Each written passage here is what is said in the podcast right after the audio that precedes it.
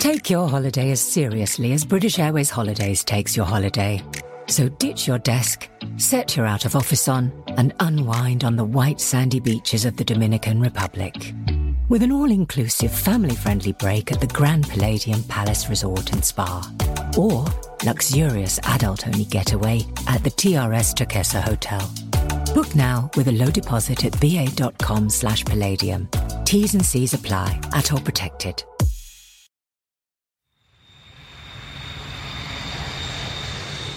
I'm John Goglia. And I'm Greg Feith. And we are the, Flight Safety Detectives. We're just two guys who have spent most of their career with the National Transportation Safety Board investigating aircraft disasters and aviation safety issues all over the world. Yep, and this podcast is where we talk about everything from accidents, airplane technology, to the big business of aviation. We live and breathe aviation. My co host John has been in the aviation business for more than 60 years. He was the first and only airframe and power plant mechanic to get a presidential appointment to the National Transportation Safety Board. And Greg is a former air safety investigator and GO team captain for the NTSB. He's investigated everything that flies worldwide since he started his career 40 years ago. And on top of that, he is a living Legends of Aviation inductee. So between John and myself, we have over 100 years of aviation safety experience. It's time to buckle up because it's going to be wheels up. Let's get this show in the air. In this segment, John, you know, one of the things that we've been talking with the students about off air, that is, you know, what their expectations and the anticipation they may have about graduating and then and getting a job. And uh, we got a volunteer in Justin to come up and at least give us his perspective of what his vision of his plan is while he's in school and then his afterlife once he graduates. So we welcome you to the show, Justin. And, and again, we want to try and get your understanding based on your knowledge of the market what the demand may or may not be. Understand that you want to be a, a professional pilot. So, love to hear your perspective with regard to what you're doing to prepare yourself for the future. Hey, well, hello. Um, what I plan to do is get all my flight hours throughout my years in college. Uh, my freshman year, I plan, I plan to get my private pilot's commercial certificates, my instrument certificates, and uh, I hope to get a job as a CFI once I get my CFI uh, certificate as well. And I plan to get all my hours, my thousand hours uh, as a CFI since I get the RATP uh, restriction. Yeah, that's how I plan to get to the airlines. Hopefully, a regional airline. And have you talked to anybody either through your college experience or friends that are already in the business as to the best route to take and, and the best way to accumulate those hours and that experience? Um, I presume are you going to fly domestically or internationally? Are you domestic? Okay. So have you talked to anybody in the industry that has given you any tips and tricks uh, of what you should be doing now and then along your journey?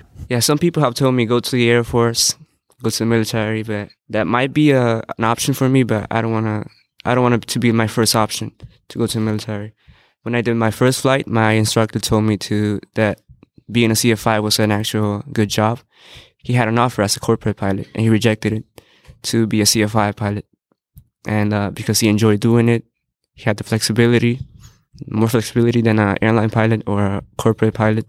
And, uh, he told me that was a good route to go as a CFI and then eventually go to the airlines. And do you think that your college experience right now is helping you succeed in giving you at least the tools and the fundamental background you're going to need to achieve that goal once yes, you it's, graduate? It's totally helping me. I used to say from seven to nine every day studying for the written exam, exam and I, I passed it like earlier than most students here in Vaughn. So I think that's a like, that's like a very helpful tool, like to get a workshop here at the college that I wouldn't get at a, at a normal um, ground school. Like my instructor, he wouldn't pass to the, to the next question in the book if I didn't understand. If one student didn't understand, every student was top priority for him. I think that, that that's a good tool for in the in college. Well, uh, the, the big thing for you know a lot of your classmates, and that is with the staff, and you've got some experience where you have folks that have actually flown the line, have been airline pilots, are now in an instructor mode here. Have they been helpful? Have you approached them from either a mentorship or, hey, can you tell me about your experience? Is this a good choice? Should I be doing that? And if you haven't, why not? And would you encourage others to do it? Yeah, I've talked to a few uh, pilots, airline pilots. There's one an instructor in the in the lab. He once told me that that a good option is to join the regional airlines and then work your way up to the to major airlines. That's one strategy that he told me that go for it. What would you say, Captain, with regard to this young man and where he plans to go? I mean, you're an instructor here. You you know the student base. You you see a variety of different students coming through here. I'm sure you've had students from a, a variety of different walks of life ask you your advice. What kind of advice would you give this young man about his career path in school and then moving forward? I think I would give him exactly what others have given him so far. Uh, what I like is that he's you're getting you're asking questions and you're getting different options. Uh, sometimes when you talk to people, they'll focus on whatever their expertise is. So if you talk to a CFI, they'll say, "Well, you have to be a CFI." If you talk to a, a military pilot, well, you have to go through the military. I think for where everybody is now, if you just get as much information as you can from as many different people as you can, also start to learn how to interpret what somebody's telling you. Somebody should have a good reason to suggest you do a specific thing rather than, well, that's what I did, so you should do that. And the other thing uh, I was going to add is be open to suggestions sometimes I, I see freshmen or juniors or sophomores rather that, well, this is what I'm going to do. And I'm thinking, well, have you explored all your options? And that's too soon in your education to decide this is exactly what I'm going to do because you, you might be ignoring something else that might actually be better for you. So I think you've gotten some good advice. I, I, I appreciate that you, you're tuned into these different options. So sounds to me like you're right on the right track. And Captain Shaw, for people that are listening to our podcast that are going to be flying outside the United States, they're going to be flying possibly in India or other places. What kind of track, what kind of information or at least guidance could you give them? Because flying in, uh, in that part of the world is substantially different than it is here. So, any advice for those that may be listening, you know, because they don't necessarily have the same uh, opportunities and, of course, the college experience that Justin has, but what would you suggest based on what you went through? So back in the in our country, you do not rec- we do not require fifteen hundred hours to get into an airline. I became an airline first officer at two hundred and twenty two hours. That's the experience I had when I got into the right seat. So there are many Asian countries, they do take pilots at a very, very ab initio stages where, and there are a lot of ab initio programs that are run in these countries where they take a fresher from just like me and you. We go, they make you commercial pilots, then they get into a cadet program where you get trained as per airline standards, and then you get absorbed in the airlines immediately. So look out for the organizations that run their cadet programs all around the world. There are many airlines that have their own cadet programs in various parts of the world. Egypt has it, Ethiopian has it, we have it, India has it. Most of the countries they do have the cadet program possibility where you be with that airline for a certain period of time and you grow with them and if you like it build your time there and then you can roam around or come back to your own country or explore other parts of the world so there are options of getting into cadet program options as well so same as Singapore Airlines has it, you can become a second officer with them, then you become a first officer, then you become a captain, and then you can build your journey with a particular airline. Now you came back to the state, or you came to the states, and you converted your foreign certificates to an FAA certificate. Is that a, a requisite? Is that a necessary thing uh, to fly uh, overseas, or is that something that adds to a credential base and gives you more options? I would say definitely adds to the credential base and gives me more options because of the bilateral agreements that we have with other countries and because of the political tensions that we have with certain countries. Based on an ICAO DGCA license that I hold, there are certain countries that are not willing to take people from those part of the world. To have an FAA ATP actually is an honor, and it's actually a, a privilege to have it on your CV if you have an FAA ATP, which is it's recognized worldwide. So it opens up your market significantly and you're not restricted to a particular zone within the globe. Now it gives me the opportunity to, let's say, go fly for China uh, if I want to, or come even come to the United States and fly for them. Everybody in the world, they recognize the FAATP. It's a great license to have. And that's when I got my Indian DGCA converted to an FAATP, and now it, the world is open for you. Anybody would take you if you have an FAATP. And John, you know, given what Chinar was just talking about, does that exist with a maintenance A&P certificate or an IA where we have you know foreign uh, students and and folks that are coming to the United States to get this FAA issued certificate to take it back to a foreign country. Does it have more leverage? Does it have more status? Does it give them any more options in their opportunities? Uh, considerably.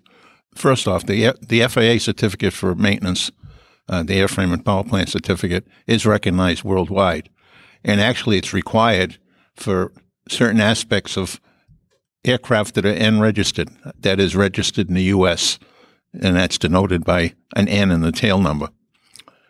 Each country has their own letter, like G is for the UK, for example. All right, so that mechanic certificate is recognized by everybody because the, the training you receive is a good foundation training. In Europe, in other countries, it use type certificates for each product so in, in the UK, for example, you have to qualify by airplane type for your mechanics license. So that's a little different process.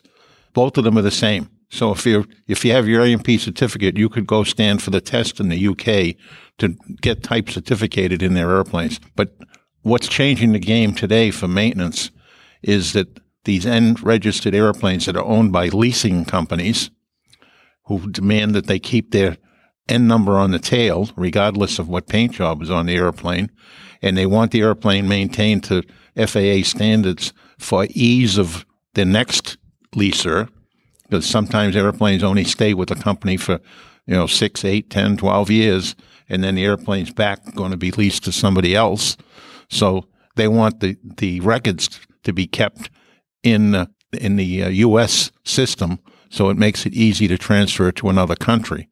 So, to that regard, they want to keep an A&P in the loop. Doesn't mean that every uh, work or every task on the airplane has to be accomplished by that A&P.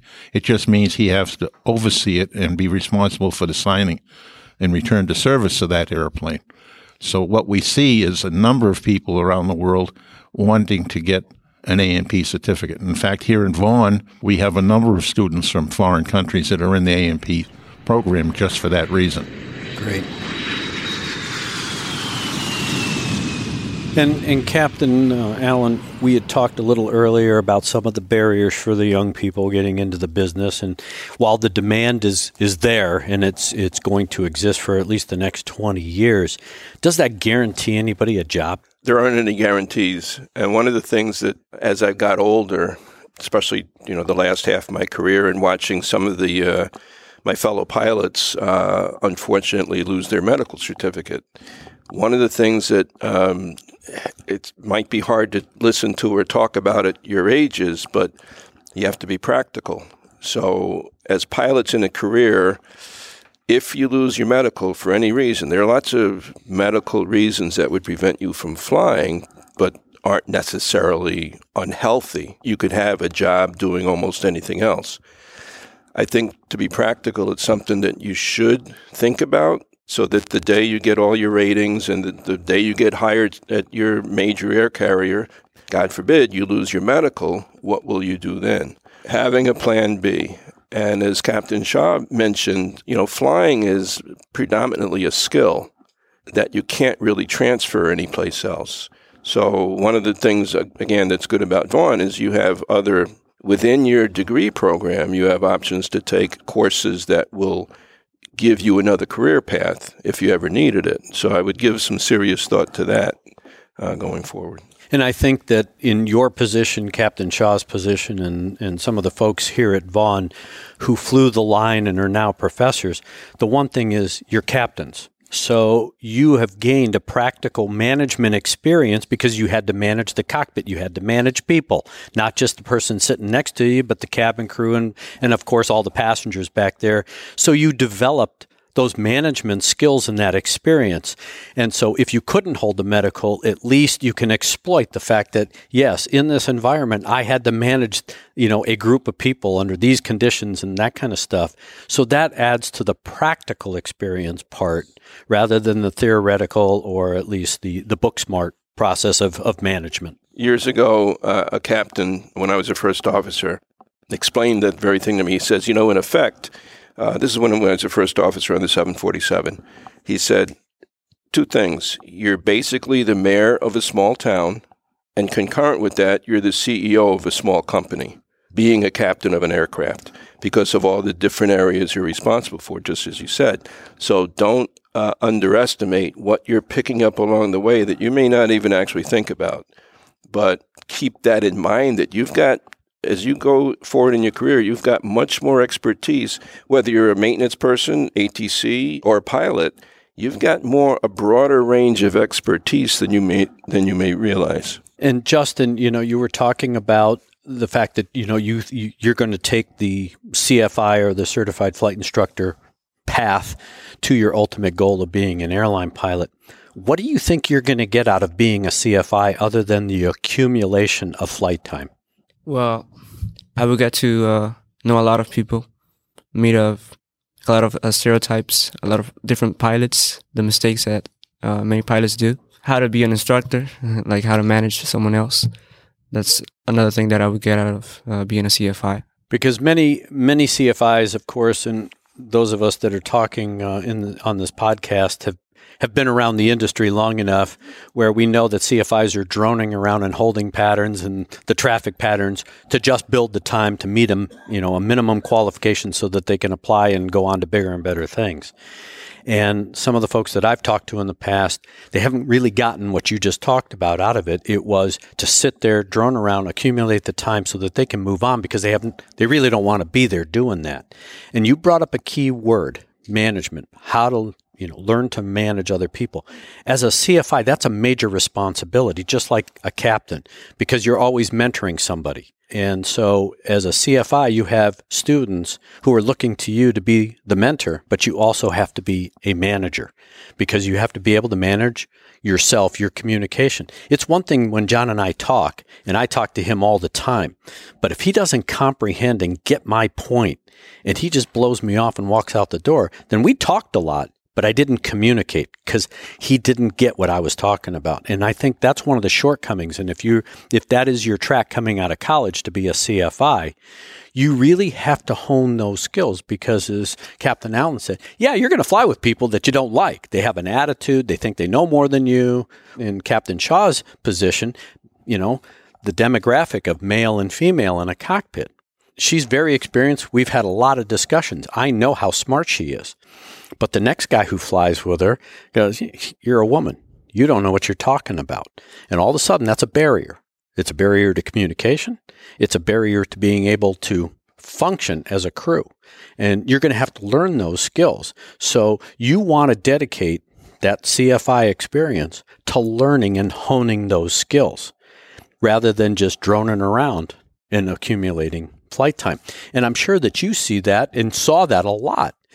I mean, you aspired to be a captain. You met all the qualifications. I know you. I know you too well, so I know what you know. But getting in the cockpit with a male pilot, what were the issues that you saw? Just trying to do your job, not educate it, but just do your job.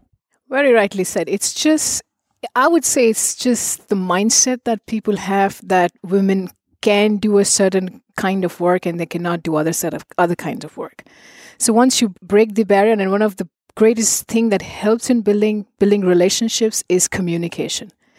If either maybe you're having a bad day or the other person's having a bad day, or if his mindset is that oh, okay, she's a she's a woman, she, what does she know, or does she know any better? Try and engage with that person, trying to find out what exactly is that's bothering. Maybe he's had a bad experience with somebody else who was, I'm not saying male or female, but other captain who is who's not being so accommodating and who is not communicated well enough. And he's just got that one picture of one person, oh, captains are supposed to be like that. So there are many people who at the end of the flight had said, but you're so friendly to talk to. You explain things so much so much better. You make us feel like it's it's at home. We're at home. So it's the communication. If you it's the basis of any relationship, may that be a captain or a first officer or anywhere you are, communicate. To speak up is another thing. If you have an opinion, just just say I do I think this has to be done this way, so you have to be do it that way. No. It's a two-man crew. Discuss amongst yourself. Watch out for the concerns the person has and eventually come up to a mutual decision and make that person a part of the team. Even though you're just two people, but at the end of the day, it's a team. And in aviation, it does not work if you don't function as a team. May that be your first officer, may that be your cabin crew, technician, ground staff, everybody. So if you just communicate, the barrier just gets broken right there. You, so that's what you call breaking the ice. And once you break the ice, it's then you just function as a team and you just forget whether you're a female or you're a male. It's it's it's irrelevant. I'm going to pose a question to both you and Captain Allen you get in the cockpit, you got a male first officer.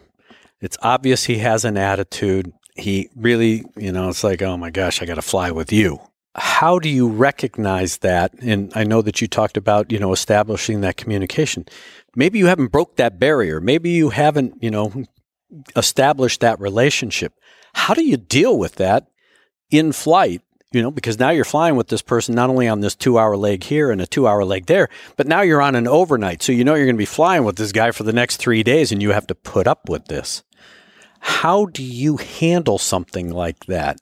Because it does take a lot of patience. You got to bite your tongue when you want to lash out and put that person in their place and that kind of stuff. How do you deal with it or how did you deal with it? My strategy was so back home what we have is one sector the captain flies and the other sector is the first officer flies. So what normally people do is if you're going into places which are not the normal like if you're not flying from an ils to an ils but it's got something more challenging i give them the opportunity. The first question i ask them is which sector do you want to fly? So if they you if and not many people do that. They don't give you the option. They're just saying okay this is mine. This is yours. So first thing you do is put them in a spot and tell them okay you know what? You're flying this one it's a subtle way of putting pressure on a first officer saying that, okay, now the captain's watching and I'm supposed to perform.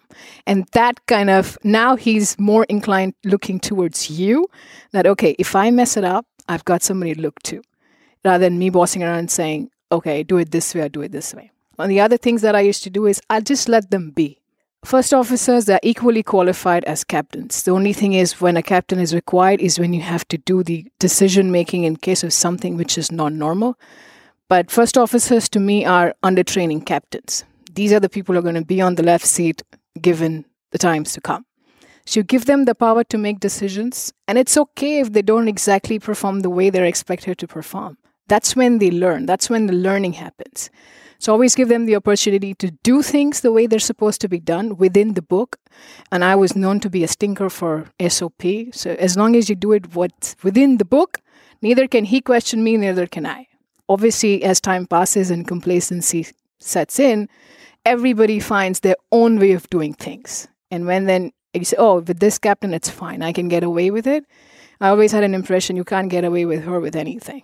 So you follow your books, stick to your procedures, and let them do what they actually meant to do. Don't I and generally never boss around and say no, do it this way because this is my way. Everybody in airline airline world, especially, is being trained to a professional level, and everybody's expected to do the job in a particular way.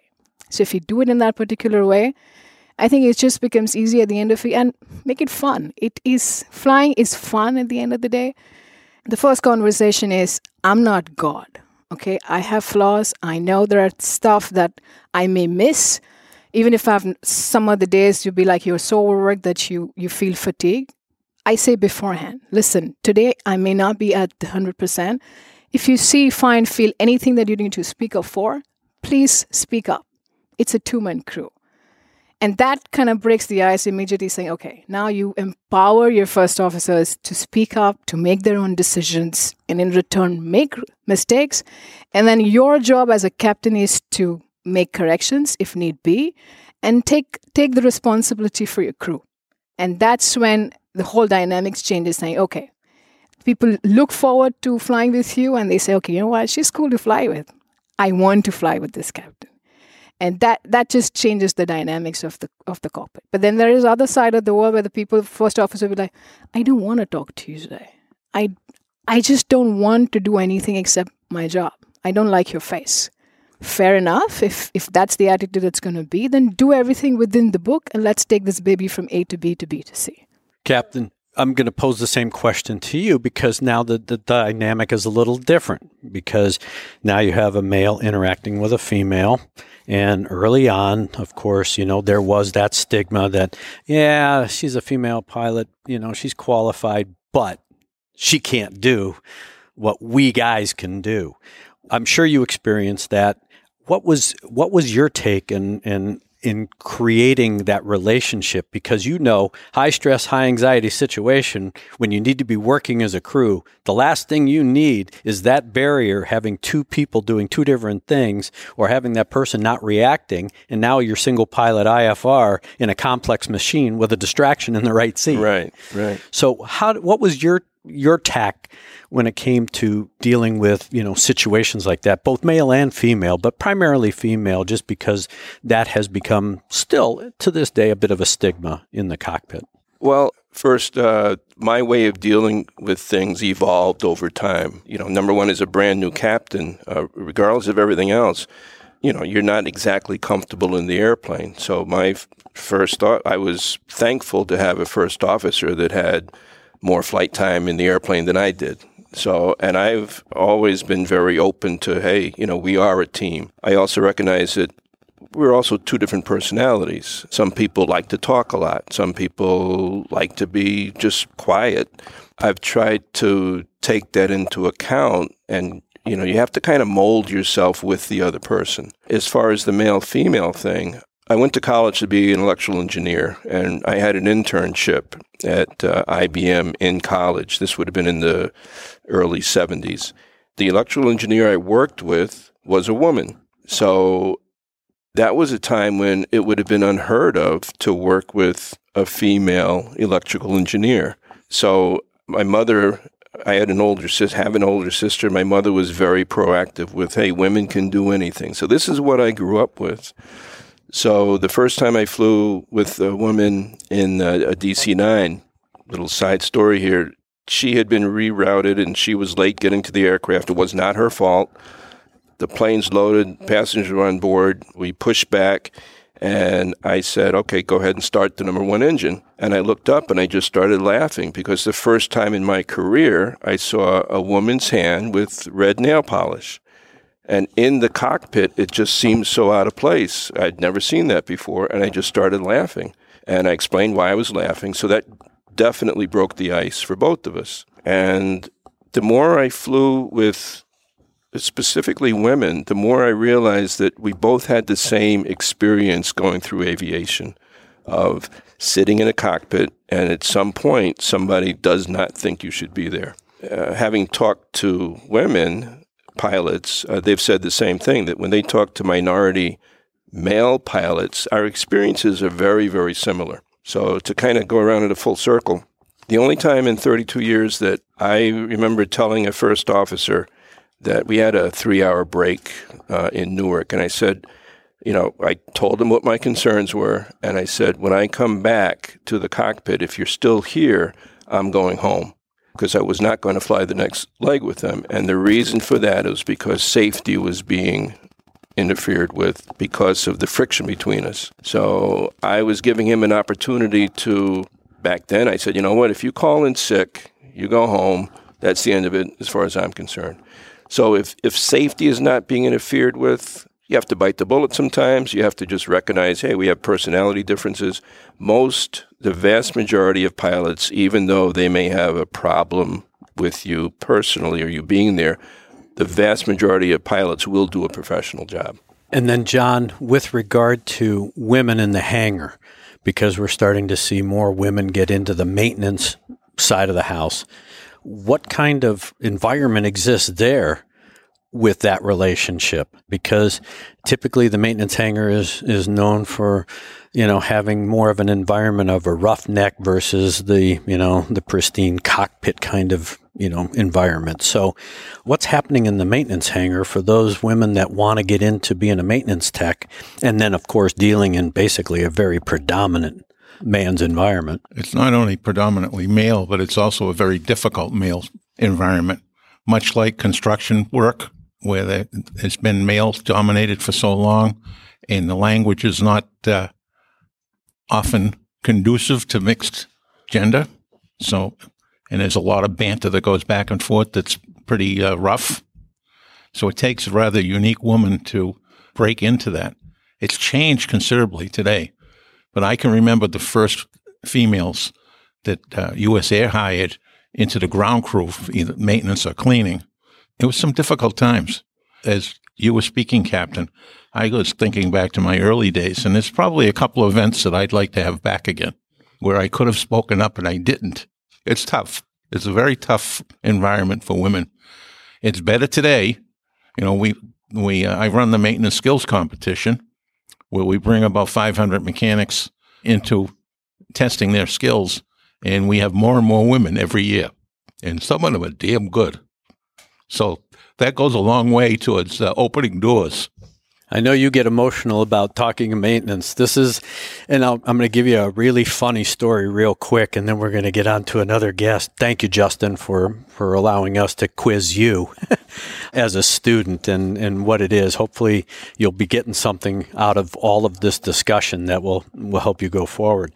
John and I, when we worked at the NTSB together, he was in one of those politically appointed positions where he thought that I had to answer to him. Well, that was never going to happen.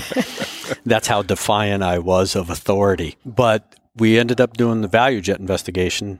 I was the investigator in charge. John was in charge of the public hearing that took place. And of course, it, the investigation centered around maintenance and, and things that got on the airplane that shouldn't have been on the airplane. We get into this issue about maintenance and mechanics and everything else. And I'm sitting here. There's a room, I mean, a ballroom full of people, cameras, the whole nine yards. And I'm watching John as he's talking and we're talking and we're asking questions. And all of a sudden, I'm, I'm thinking to myself, he's going to start crying. And I mean, I could see his eyes well up. I could see that look on his face. And it's just like, what do I do? he's going to start crying. He's the board member. He's the face of the NTSB with all these. It's like, uh oh, how do I handle this? Well, he got emotional because he has a passion for what he does. And I just let I, I'm not going to go, hey, you know, man up. this is what this business is all about. You're getting into aviation, whatever it is you're going to do. You're getting into aviation because you have a passion to be here. You want a job, go flip hamburgers somewhere. That's a job. But if you really want a career and you really have that enthusiasm and that and that drive to excel in aviation, then you have to have the passion because the passion is what's going to continue to drive you. It's what drove all of us. It's what's driven all of your professors to either be educators coming from the industry or just being an educator. There's a passion there. You can't lose sight of that. And uh, I mean, I've been with John a number of times. I mean, he's cried on TV more times than I can count. I But got that- I got Tammy Faye beat. The only thing that doesn't happen with him is his makeup doesn't run. So.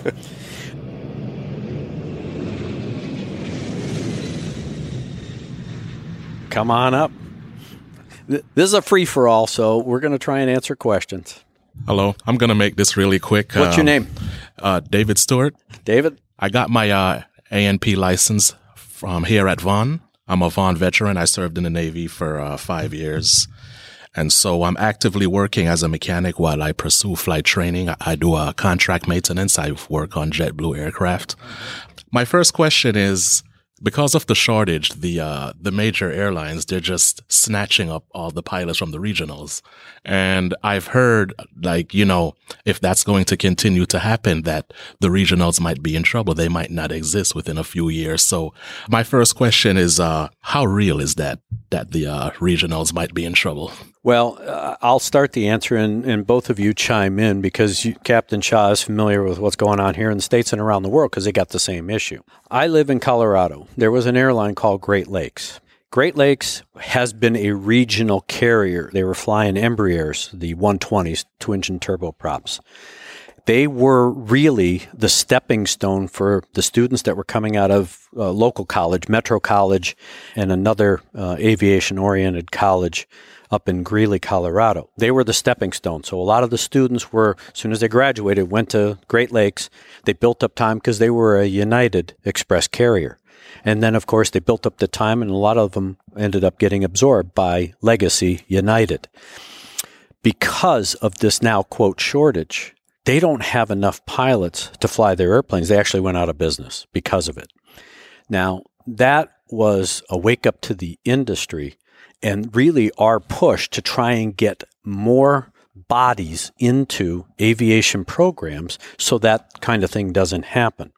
And while these smaller carriers like Great Lakes, they weren't a big regional carrier like a SkyWest who feeds, you know, the multiple airlines and Trans States and some of these more established large regional carriers, these smaller carriers, not because of management, not because of equipment, but because of lack of bodies, pilots to put in those seats, mechanics to maintain those aircraft. That's where the the industry is going to see the first pains, if you will, of this shortage. In your case, I wouldn't be concerned with it because if you are going to get your, your ratings and certificates, you're going to have the uh, the requisite time to go fly for a regional. There are always going to be regional carriers. Why? Because that's the way the air carrier industry is established. And Captain, I'm sure that you know you went that route. So you know that that's the way we structured it. It, it is no longer a point to point when Northwest Orient Airlines and some of the more legacy carriers from the 50s and 60s existed where it was point A to point B. Now we feed those big carriers to go to point A to point B, but it's 1A, 1B, 1C that feeds those legacy carriers. So I think your opportunities to fly for a regional are always going to be there. At least that's your stepping stone. Yeah. Can I add one thing sure. to that? If you look at the uh, projection of how many passengers will be flying over the next year, several years, personally, I think the worst case for you would be that you would get hired directly into a legacy carrier. The need for the pilot jobs is going to, to exist because the growth of passenger travel is going to continue. Unfortunately, like you said, maybe a small carrier here, a small regional here might go out of business, but they went out of business because those pilots went to a larger carrier. And like with Great Lakes, they were considered um, an EAS carrier, that's Essential Air Service, where the government mandates that carriers service very small, out of the way places in Scottsbluff, Nebraska, in little places like that. Well, those essential air service carriers don't have enough supporting traffic, or in this case, they didn't have enough pilots to fly those EAS routes. And if you don't fly them and you don't fulfill the contract that the government enters you into, then of course you can't operate. And these guys, that was one of the reasons Great Lakes went out of business. They just didn't have enough pilots to fly their aircraft. So you're in good shape. My second question is uh, my second and last question. We are, uh, you know, the exponential growth of computing power is just, we're beginning to see automation everywhere. And so because we have such a passion for, you know, being pilots, it's, you know, the big question is, you know, when will computers eventually take away our jobs as pilots in the future? And will I see that in my lifetime, you know? Captain Shaw, you want to start with that? you are, you, there is a term of art in the industry called children of the magenta line. That is those pilots that are coming up through the system that started very early in their age career don't know anything but all the automation. I'm old school. Captain's old school, and of course John's old school, where we had these round dial instruments. We called them steam gauge instruments. That was all round dial. We didn't have the ability to have a GPS. You had to actually look at a map and figure out the wind correction between point A point B. And if you had an emergency, you had to look at a chart to find out where the nearest airport is. Now you just push a button. So a lot of you are growing up with the automation age. And of course, the, the future discussion is we want to go to a reduced cockpit. We want to go from two pilots to one pilot and automation. And then eventually we want to just have an autonomous airplane that just flies everybody. Well, I've got my own personal opinion, but I'll start with Captain Shaw about what she sees because she has grown up, at least in her career, the majority of time with automation. I would say that's actually a little far fetched. The, the reason is that it gives comfort to people to see that there are actual human beings in the seat to take them safely from A to B.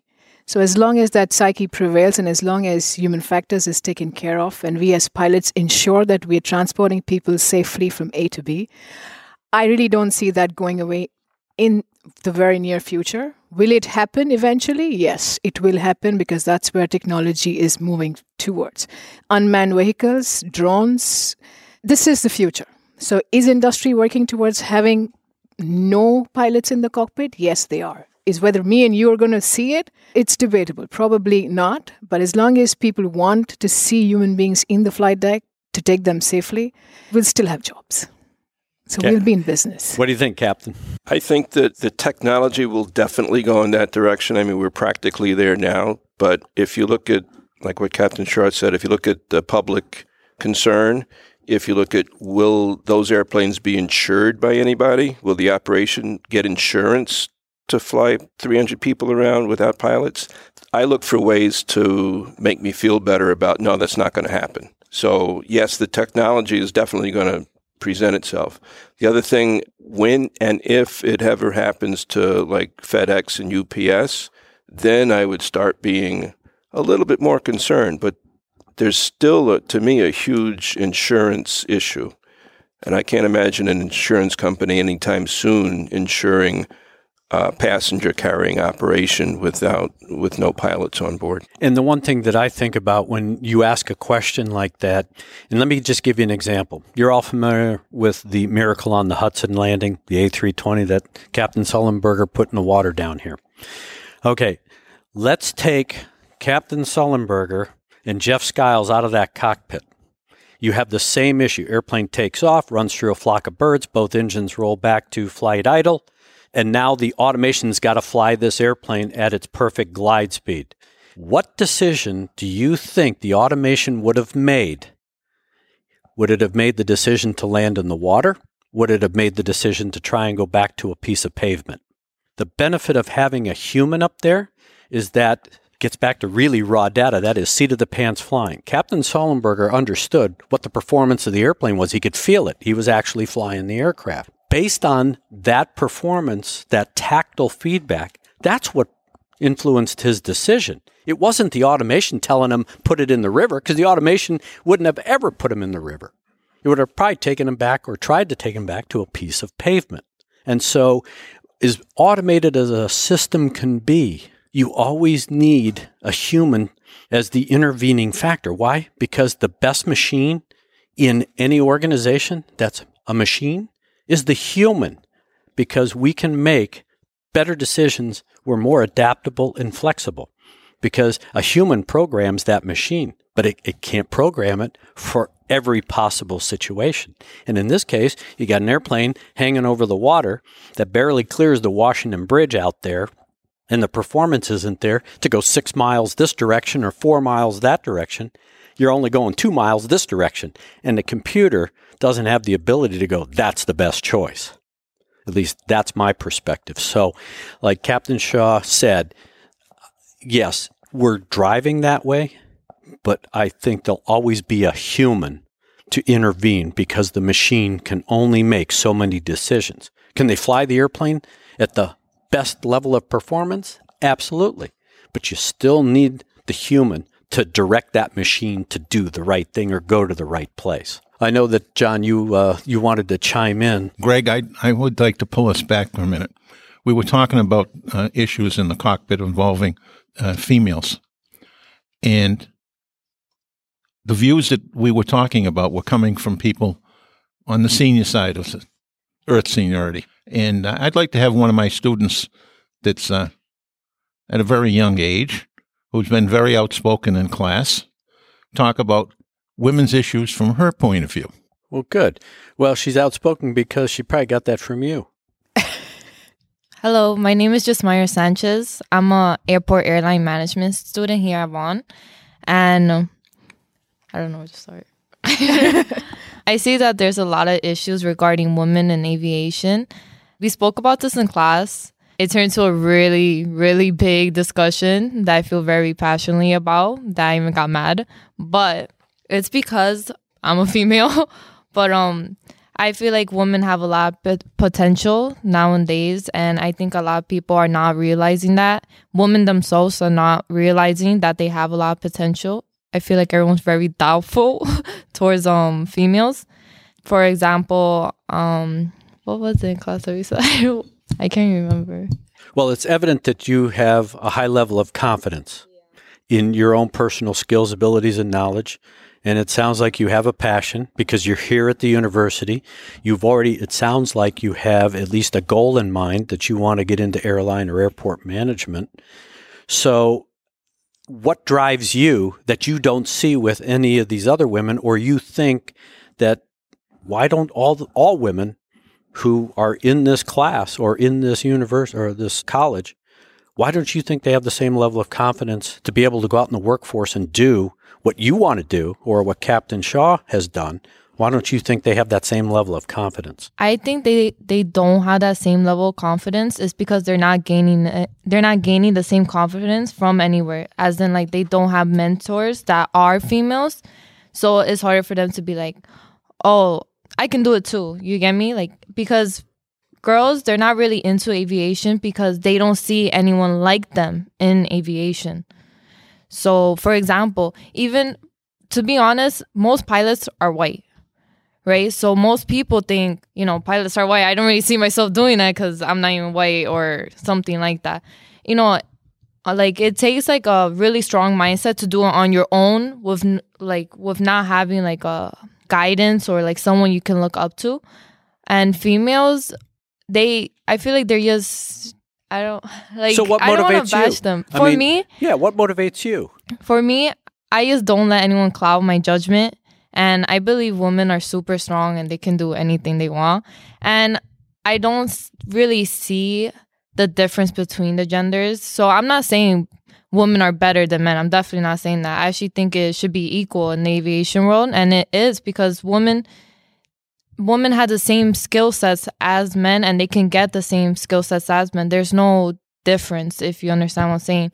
So, and I was even reading and they said women sometimes are the safer option because they're less, they're not really com. I mean, they're not known for taking risk or doing some something like, yeah, let's not check the list, guys. Let's just go on the plane. Women are more like, no, we're checking this this list before we get on. Okay. And with with all of that being said, who's your mentor? Who's your idol? Who do you look up to as a female that uses you or that you use for that motivation and that that continued drive? actually what inspires me is when I see women. I don't have anyone specifically that I look up to. I'm I'm pretty confident in what I do and I'm gonna keep trying my best and everything. But seeing women, what keeps me hopeful though is seeing women. For example, th- that she's here today. In general, I didn't know there was gonna be a woman to be completely honest. So that for example makes me feel really good. It like gives me that hope and that little bit more little bit more energy for the day to be like, okay, I can definitely do this. You get me? So I just think girls they just don't see enough women or they don't see any women in in general. So they feel doubtful and they just don't feel confident enough to actually get into the world. And most of the time, there's not a lot of women in aviation too because most women don't even know about the aviation world in general. Why'd you get into aviation? If with with that understanding and at least that perspective, why why are you here? because I I got a job in um LaGuardia Airport, just a regular job. I just needed money. So, but then when I got there and I realized the whole commotion, the environment, and I got to go on the ramp, which I wasn't supposed to do, but I went on the ramp and I loved it. It was so cool. So I was like, oh, I have to do this. I didn't even think about the whole male dominance and all of that. I actually didn't really realize how dominant it was And so I got into Vaughn and most of my classes are just males and I'm the only female. But with that being said, I don't care. Okay, so Yeah. if you were standing in front of a class and we don't know who's listening to our podcast, hopefully there's a lot of people around the world. Give me a soundbite that you would encourage or at least project to women based on what you see, your perspective. What would you tell them they should do if they're thinking, well, you know, I don't see anybody in or a lot of women in aviation, I'm going to go, you know, a different direction. What would you say to them to encourage them to stick with going into aviation? to have tough skin. You have to be tough in the aviation world for sure. You don't have to change yourself either. I definitely want to say that. Like, I think girls too, since they see only males, they think, you know, I have to be a little bit more guyish, more manly. But you don't. You could wear a full face of makeup and still shop in Sephora and want to become a pilot. Well, you look Or at a- Captain Shaw. Yeah. or you could be a mechanic and still wear lipstick. It's okay. Just do what you want to do. Follow your passion and don't look to the left, don't look to the right. Just have that tunnel vision and accomplish your goals because it's going to happen. As long as you don't let anyone cloud your vision or you start having all that self doubt, as in, I don't see any women. Well, then become the first woman to do it. So I think you have to be really confident in the, in the aviation world as a woman and anything's possible. That's awesome. I mean, that's see, that's and and for us, I'm a male trying to convey a female, you know, encouraging message, and it and it's difficult because it's not going to be received as it should, even though the intent is there with the same message. And so I appreciate the fact that you projected that message. And I know that Captain Shaw, in all of our discussions in our previous podcast with her, she projects that same message because, yeah, there were barriers, just like you're seeing there are barriers, but she blasted through them, you know, regardless of what anybody else thought. And I see that other women in this class, young women in this class, are are here for a reason. And as long as you can encourage each other to keep going, especially when, you know, it's like, man, I don't know why I'm doing this, why I'm putting up with this, especially because you're hearing other people talk about you. What are you doing here? Why are you here? There's no place for you here. There is. And that whole stereotype has got to change. And like anything else, with discrimination and all of the other things out there in the world, we got to break those barriers. And you guys are going to continue to be those those trailblazers to break down those barriers. You know, and and John and I, and I know that the rest of us in in this aviation business, we don't look at it as a gender business. We look at it as a skills business, a qualification business. You know, why? Because you know as much as me. You can contribute as much, if not more than me. I don't care if you're female. I just want to know what's in your head. I want to know what's in your heart to accomplish this mission, whether it's aviation safety, airport management, being a pilot, being a, it does not matter. It's just that the voice is a little different. John's kind of a manly voice. You're definitely a female voice. So, but we appreciate you uh, providing that input. We really do. Greg, can I add one thing Yes. to that real quick? I appreciate what you said because you gave me a perspective that I had not had before. When I started in flying, I didn't have any role models as a, as a black person. However, I'm a male, and all the pilots out there were males. So that was a direct, okay, well, they're men, I'm a man. It never occurred to me that for a woman, there are two degrees of separation. Not only are there no women pilots that you're aware of, but every pilot is a male. So that's two ways that you have to overcome, and that's a, that's a lot of extra emotional weight on women. That as men we have to understand that better, and as uh, the first contact in the, in the field, whether you're a, a, mentor, a teacher, a flight instructor, it's reminding me that the first contact with a, a woman student is to point them, hey, show them a book of look at all the women pilots that are out there. One quick thing I, I just read a few a few weeks ago: there are more female astronauts in the United States than I forget what the criteria was, and it made me think. Oh, sure. You know, being an airline pilot was too simple, so they went right to being astronauts. So, you know, as men, we have to kind of get off of the pedestal we put ourselves on. Well said. Our next guest. Okay, my name is Bas Maged. I'm Egyptian air traffic controller, currently studying at Safety Management System certificate here in Vaughn. So, okay, you're speaking a lot about pilots, female pilots. I would speak about being an air traffic controller, one of 30 female air traffic controllers among a male dominated, of course, the aviation is male dominated everywhere, but I'm one of 30 among 700 air traffic controllers. Okay. And I'd say because I'm aerodrome radar controller, I'm one of seven among these. So I chose even more specific thing. Okay. I'm here just to say that I really like the way you're handling everything because this is the way I'm doing this. So in the very beginning, I would recall the first time I entered this industry and I had this uh, teamwork because I believe in that this is a teamwork. Okay. Being an air traffic controller, we are handling responsibility between and among each other. So we have to be, um, I have to make sure that I understand how it works, not only how my work is done as much perfect as possible. No, I have to make like peace at this environment because I care about human factors as well. And I've been like an air traffic controller, instructor, trainer, and human factors instructor. So the thing is, you have to know how to deal peacefully. We have to know that the man, okay, we are doing now speaking about men, he have to know that she's professional enough to do her job. And that's his right to feel like that he's confident. So it's okay. This comes with time. It takes time. It takes situations. It takes handling. It takes to do your job following the ICAO like standard and uh, whatever you have to do, you'll do it each time with each situation. It comes. Trust is something that's built each with each situation. So it takes time. This is what I'm saying. What I'm saying is because women should be like encouraged I I like one word here. I like that they don't we like girls doesn't see so much female in this in the aviation thing. So I saw uh, pilots in Egypt. We have uh, female pilots as well. Air traffic controllers. I told you we are 30 among 700, so it's not like a number.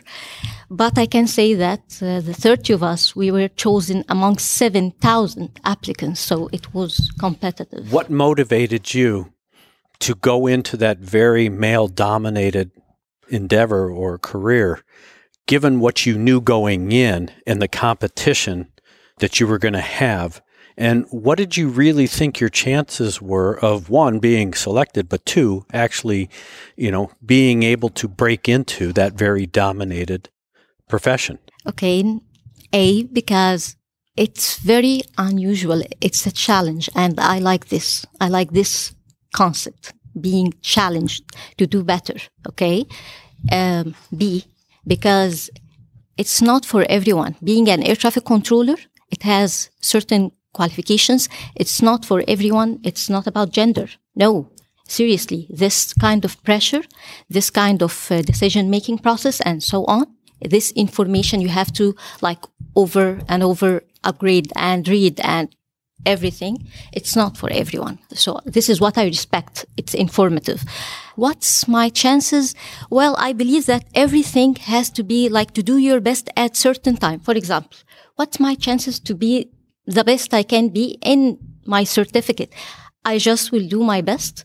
We read and do the research, everything as much as I could, I can do. And this is, I believe, personally, I believe that this is the only way to do things right. You have to concentrate, to do your best, and to leave the rest, and you'll have your like whatever outcomes. Okay, so this is my perspective. Well, I appreciate your perspective because, like Captain Shaw, this is not just a problem here in the United States. This is a global issue where here in the United States and other places where we think we've broken these barriers and the glass ceiling doesn't really exist and it really does exist and things like that, it's always good because, again, you're a voice other than the male dominated voice of the flight safety detectives. The fact is, is that you bring another perspective and we hope that through your perspective and, and all of the students that have participated, that other people listening to this will be encouraged because now they go, yeah, I really don't see a lot of women, or I don't really have a, um, a mentor or an idol. That's not to say that they still can't at least focus their energies and and, and demonstrate their skills, abilities, and knowledge in getting into this still male dominated industry. So I really appreciate you, you know, breaking down that barrier, coming up and talking on the air with us because I think it's important for everybody. But a lot of the women around the world to hear that message because uh, John and I, we believe in it. We believe in that message. We've talked to Captain Shaw about it, and you know, Captain Allen's been here to give us his perspective because as a minority, whether it's because of your color, your race, your gender, it doesn't matter. I was a minority when I went to work in the government in the job that I did. Why? Because I was young. Mm. I was young compared to everybody else. And I had those same barriers. What do you know? Why should I listen to you? You're a young punk kid coming out of college. Where's your experience? So, in different ways, we all experience that. And it is passion and perseverance that break us through that. I don't care what he says. I don't care if he's been in the industry 30 years. This is what I want to do, and this is what I intend to do, and I will do it. And, and so I appreciate the fact that the words of encouragement coming from you that echo, I think, what everybody, at least uh, that's been on this panel, all believe in. And we will continue to believe in it. So thank you very much for doing that. I wanted to just say that, you know, the fact that we are here at Vaughn College and we are getting the student perspective, I believe is a valuable tool, not only through this podcast, and I I know we're going to do more podcasts because it is your voice. It is your perspective as a young person now getting into aviation. John and I can only talk about it from the outside because we've already been there. We've already established ourselves and now we're in the waning years of our career. Well, John is, I'm not. but the fact is, is that we want to continue to see what your perspective is because, as we've talked about before, we are here to help you succeed, not to see you fail in any way, shape, or form. And I think we have time for at least one more comment, question. And John, I will let you make that introduction so that people know who our next guest is uh, asking a question. We have with us now Dr. Maxine Lubner, who is the Dean of the Managing Program here at Vaughn. I could never not have her speak because she's my boss. there you go. Now the truth comes out. Now, thank you so much for coming to Vaughn College to bring the Flight Safety Detectives podcast here and to bring the delightful and accomplished Dr. Chinar Shaw here. We're really delighted to have you come, and of course, our faculty, Captain Allen, as well. This is a, a fascinating and interesting discussion, and I wanted to, of course, chime in. I'm female. I grew up partly in South Africa during the very evil uh, system of apartheid with legalized racial discrimination. So I've thought often about prejudice, and my understanding is that it exists on a continuum from the very extreme things that we see in terms of genocide around the world to dislike, and then to the very subtle but equally difficult to deal with invisibility, where people don't think that they dislike somebody who's disabled or too young or the wrong color or the wrong gender, but they just don't see them.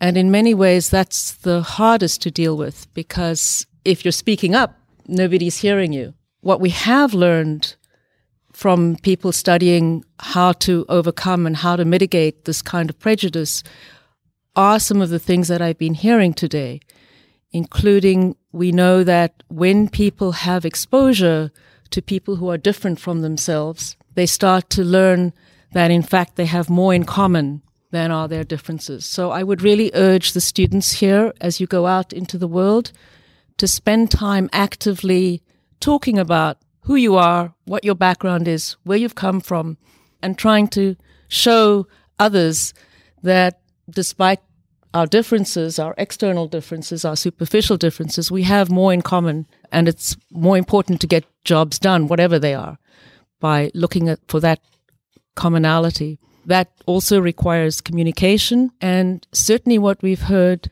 is a willingness to work hard. And I think if you feel that you're a minority in any situation, there is still that obligation to work harder than the others to address that kind of unfair balance by dint of your own efforts. And I, I hope that that does change and that everybody can work equally hard and get equally rewarded. But until that balance does shift, we do have an obligation. And I think that having the mentors, the friends, the social support wherever we can helps us to keep working hard. I know my friends certainly keep me going when I think I'm at the end of my rope. So thank you. And, and shows like this definitely help.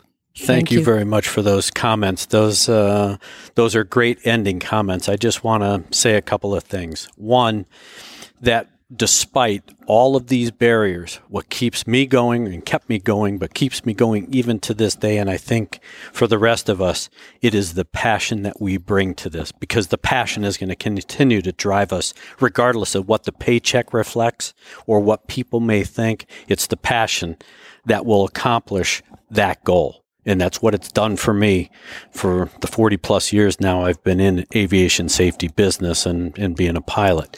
So you can never lose sight of that. And, and that is the driving force. It will be reflected at some point in a paycheck, in stature, whatever the, that may be. But I didn't get into the safety business. John didn't get into the safety and maintenance business.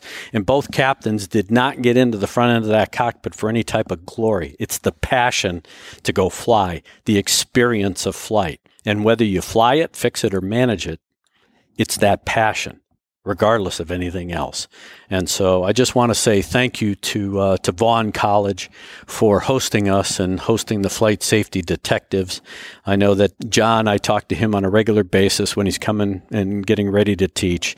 He has nothing but great things to say about his experience here, and I keep telling him bring me in. I want to have that same experience because I too love to give back. That's what it's all about. That's why uh, Captain Allen is here and, and then we brought in Captain Shaw because we want to try and give back. We want to try and at least educate to a higher level about those subjects, about those issues that you've thought about, but you don't really have anybody that you can turn to to ask, or you may not think, well, they'll think I'm stupid I, to ask that question. Trust me, the one thing in aviation that we've all learned there are no stupid questions in aviation at all.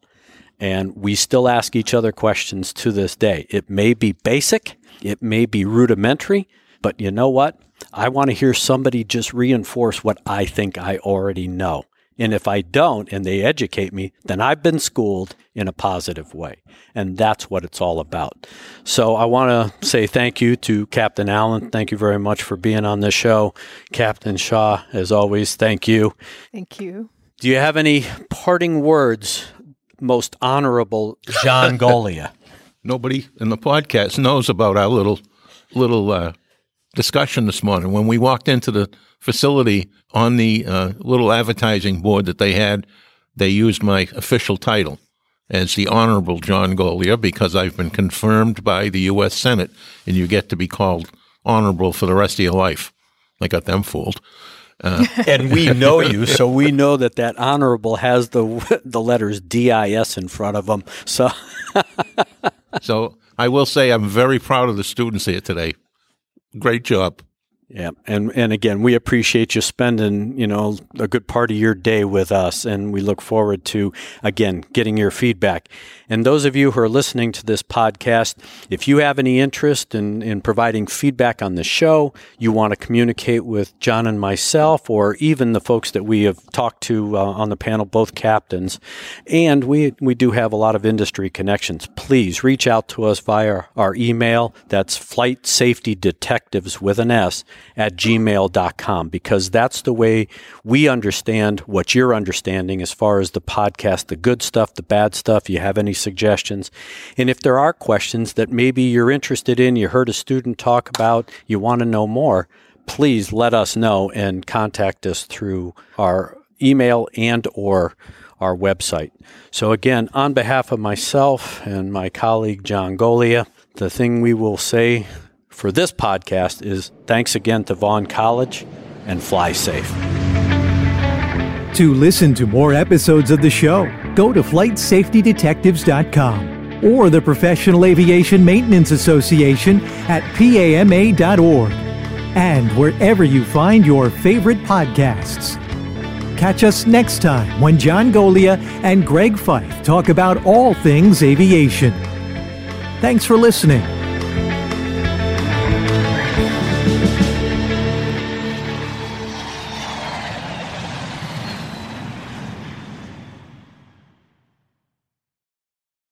At British Airways, we're recruiting in our ground operations team at London Heathrow. You'll have bags of responsibility as a valued colleague below the wing of our aircraft. Every touchdown and takeoff would not be possible without our brilliant team. So this is your chance to make a real difference and showcase your original skills and talents. New joiners will receive a £1,000 sign-on bonus along with staff travel benefits from day one. Plus, we offer world-class training and career development opportunities. Bonus terms and conditions apply. Visit ba.com slash careers and apply now.